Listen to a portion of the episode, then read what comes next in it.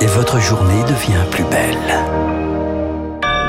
Nous sommes le mercredi 9 novembre 2022. Bienvenue, vous écoutez Radio Classique, il est 7h. La matinale de Radio Classique avec François Geffrier. Ils sont révélés au compte-gouttes les résultats des élections de mi-mandat aux États-Unis. Les chiffres s'annoncent très serrés. On fait le point dans cette édition et tout au long de cette matinale. Après 9 ans d'existence, la fin de l'opération Barkhane et Emmanuel Macron qui présente aujourd'hui la stratégie de défense française. Et puis 138 skippers pour 6500 km et 6 jours de course environ. Coup d'envoi de la route du Rhum à 14h à Saint-Malo. Après ce journal, 7h10, le mystère de la job machine qu'est la France. Des emplois sont créés alors que l'économie ralentit. Ce sera l'édito de François Vidal. 7h15, elle est en fonction depuis moins de deux semaines et elle accorde ce matin sa toute première interview. La nouvelle gendarme de la bourse, Marianne Barbalayani, présidente de l'autorité des marchés financiers, est la star de l'écho ce matin à 7h15. Radio classique. Léa Boutin-Rivière, après la frénésie du vote, exercice de patience pour les Américains. Les résultats des élections de mi-mandat sont en train de tomber, mais au compte-gouttes. Pour l'instant, les Républicains sont en tête de la course pour la Chambre des représentants. 190 sièges rouges, 167 pour les démocrates. Côté Sénat, c'est une égalité parfaite, reste 8 places. On est donc loin du raz-de-marée républicain attendu. Et comme l'explique Antoine Yoshinaka, politologue à l'Université de Buffalo. Le parti, les candidats démocrates auront réussi à sauver les meubles et s'en tirer, somme toute, assez bien. Oui, les républicains semblent se diriger vers une majorité à la Chambre, mais ça va être une majorité assez courte. Hein? Au Sénat, ça reste encore à, se décider. Les démocrates sont bien placés. En ce moment, ils mènent dans les États qu'ils qu'ils doivent euh, remporter et ça pourrait ultimement se terminer au deuxième tour en Georgie en décembre. Propos recueillis par Marc Tédé. Et puis on vient de l'apprendre, le démocrate John Fetterman a arraché un siège de sénateur déterminant. C'était face à un Trumpiste dans l'état clé de Pennsylvanie. Et en parlant des, des, des, républicains, Donald Trump à la présidentielle de 2024 en ligne de mire. Il a pris la parole tôt dans la nuit pour d'ores et déjà saluer des chiffres incroyables pour son camp.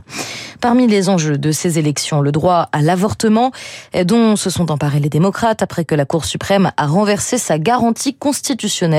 La question divise, clive même, et dans certains États, ces midterms sont donc un référendum sur l'IVG.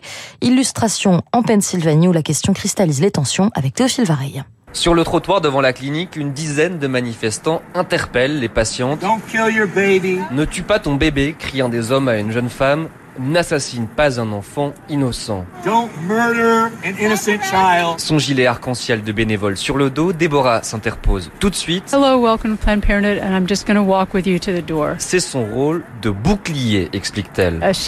Oui, un bouclier. Les patients qui viennent ici devraient pouvoir se sentir en sécurité, sans avoir ces gens, principalement des hommes âgés, qui ne porteront jamais d'enfants, qui leur disent quoi faire avec leur corps.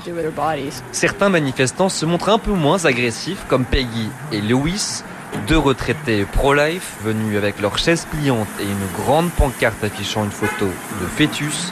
Ils sont ici pour prier. Prions pour les mères et les pères qui sont à l'agonie parce qu'ils sont tentés d'avorter d'un enfant. Nous ne sommes pas ici pour manifester, mais pour prier que ces femmes prennent la bonne décision nous leur pardonnons, mais c'est criminel et c'est contre la volonté de Dieu. La Pennsylvanie ne compte aujourd'hui plus que 17 cliniques d'avortement pour ses 13 millions d'habitants, mais aussi pour les habitants des États voisins où l'avortement a récemment été interdit, comme l'Ohio ou la Virginie de l'Ouest. Un reportage de Théophile Vareille que nous retrouverons en direct à 7h30 dans le journal de Charles Bonner. Il sera à Atlanta, en Géorgie. Le journal sur Radio Classique. Léa, Emmanuel Macron est attendu à Toulon dans la journée. Le président doit présenter la nouvelle stratégie défense française sur fond de guerre en Ukraine et en pleine réorganisation de la géopolitique africaine. On n'attend aucune annonce chiffrée, mais des axes pour guider la prochaine loi de programmation militaire. Surtout, Léonard Cassette, Emmanuel Macron devrait annoncer officiellement la fin de l'opération Barkhane au Sahel. Présente au Sahel depuis 9 ans avec au plus fort de son action plus de 5000 soldats engagés, la France met fin à sa logique d'opération extérieure, c'est-à-dire d'intervention intervention militaire à l'étranger. Une décision inévitable pour l'ancien ministre de la Défense, Hervé Morin. Ça fait des années que je dis que ça se terminerait comme ça. Toutes ces opérations, euh, ça part euh, sans que très clairement on, on, puisse un jour, à partir de l'intervention militaire, bâtir un projet euh, politique, un projet de développement. très vite, on apparaît comme une force d'occupation. Toutes les opérations militaires que nous menons, quel qu'en soit le succès, ne sont pas en mesure d'apporter la paix, la stabilité de la zone. Dans la région, le sentiment anti-français est vif et et l'engagement militaire va continuer. 3000 soldats vont notamment rester au Niger, au Tchad, au Burkina Faso pour les assister dans la lutte anti-djihadiste. C'est ce qu'explique Thierry Vicoulon, chercheur à l'Institut français de relations internationales. On va rester engagé avec des troupes prêtes à intervenir en fonction des renseignements qui sont recueillis. Puis d'autre part, euh, il y a en effet un volet formation qui va être euh, développé encore plus parce qu'il existait déjà avant. Si la présence française continue donc, que l'accompagnement militaire reste encore à négocier avec les pays du Sahel, le nom Barkhane, lui, disparaît. Et autre enjeu de défense actuelle, la cybersécurité. Un mois après la Seine-Maritime, c'est la Seine-et-Marne, dans le sud de Paris, qui a été victime d'une cyberattaque de grande ampleur. Les services informatiques sont paralysés depuis dimanche.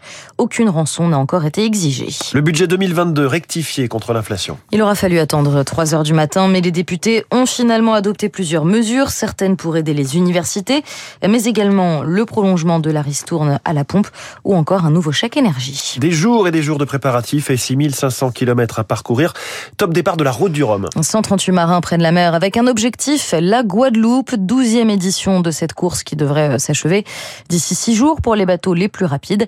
Un des favoris, eh bien, c'est Armel Lecléage dans la catégorie ultime, euh, même si, comme, s'il en a, comme il en a fait la mer expérience, on n'est jamais à l'abri d'une déconvenue. J'ai grandi avec cette course euh, quand j'étais gamin. J'ai eu la chance de faire partie maintenant de ces skippers qui vont participer à cette grande transatlantique qui reste un défi important, surtout sur un très grand bateau. Moi, je navigue sur un ultime qui fait 32 mètres de long et qui va très vite, qui peut traverser l'Atlantique en, une semaine. On aura beau euh, préparer un maximum de choses, il va se passer des événements qu'on n'aura pas prévus. Il y a 4 ans, malheureusement, le bateau avait cassé euh, après deux jours de course. J'avais été récupéré par un bateau de pêche portugais, ça avait été dur. Il faut un petit brin de réussite pour remplir l'objectif qui est la victoire. Et on souhaite euh, ce petit brin de réussite à Armel Lecléache. Rendez-vous donc un peu après 14h pour le top départ. Merci, c'était le journal de 7h signé Léa Boutin-Rivière. À tout à l'heure 8h, Léa. Dans un instant, toujours plus d'emplois se créent en France alors que l'économie freine. Tant mieux, c'est quasiment miraculeux, mais c'est inquiétant pour notre productivité, va nous dire François Vidal. Puis cette question, comment éduquer les épargnants et que la finance ne soit pas un monde incompréhensible, réservé aux experts? C'est la mission que se donne la nouvelle patronne de l'autorité des marchés financiers. Sa toute première interview, c'est ce matin sur Radio Classique. Marianne Barbalayani, la star de l'écho.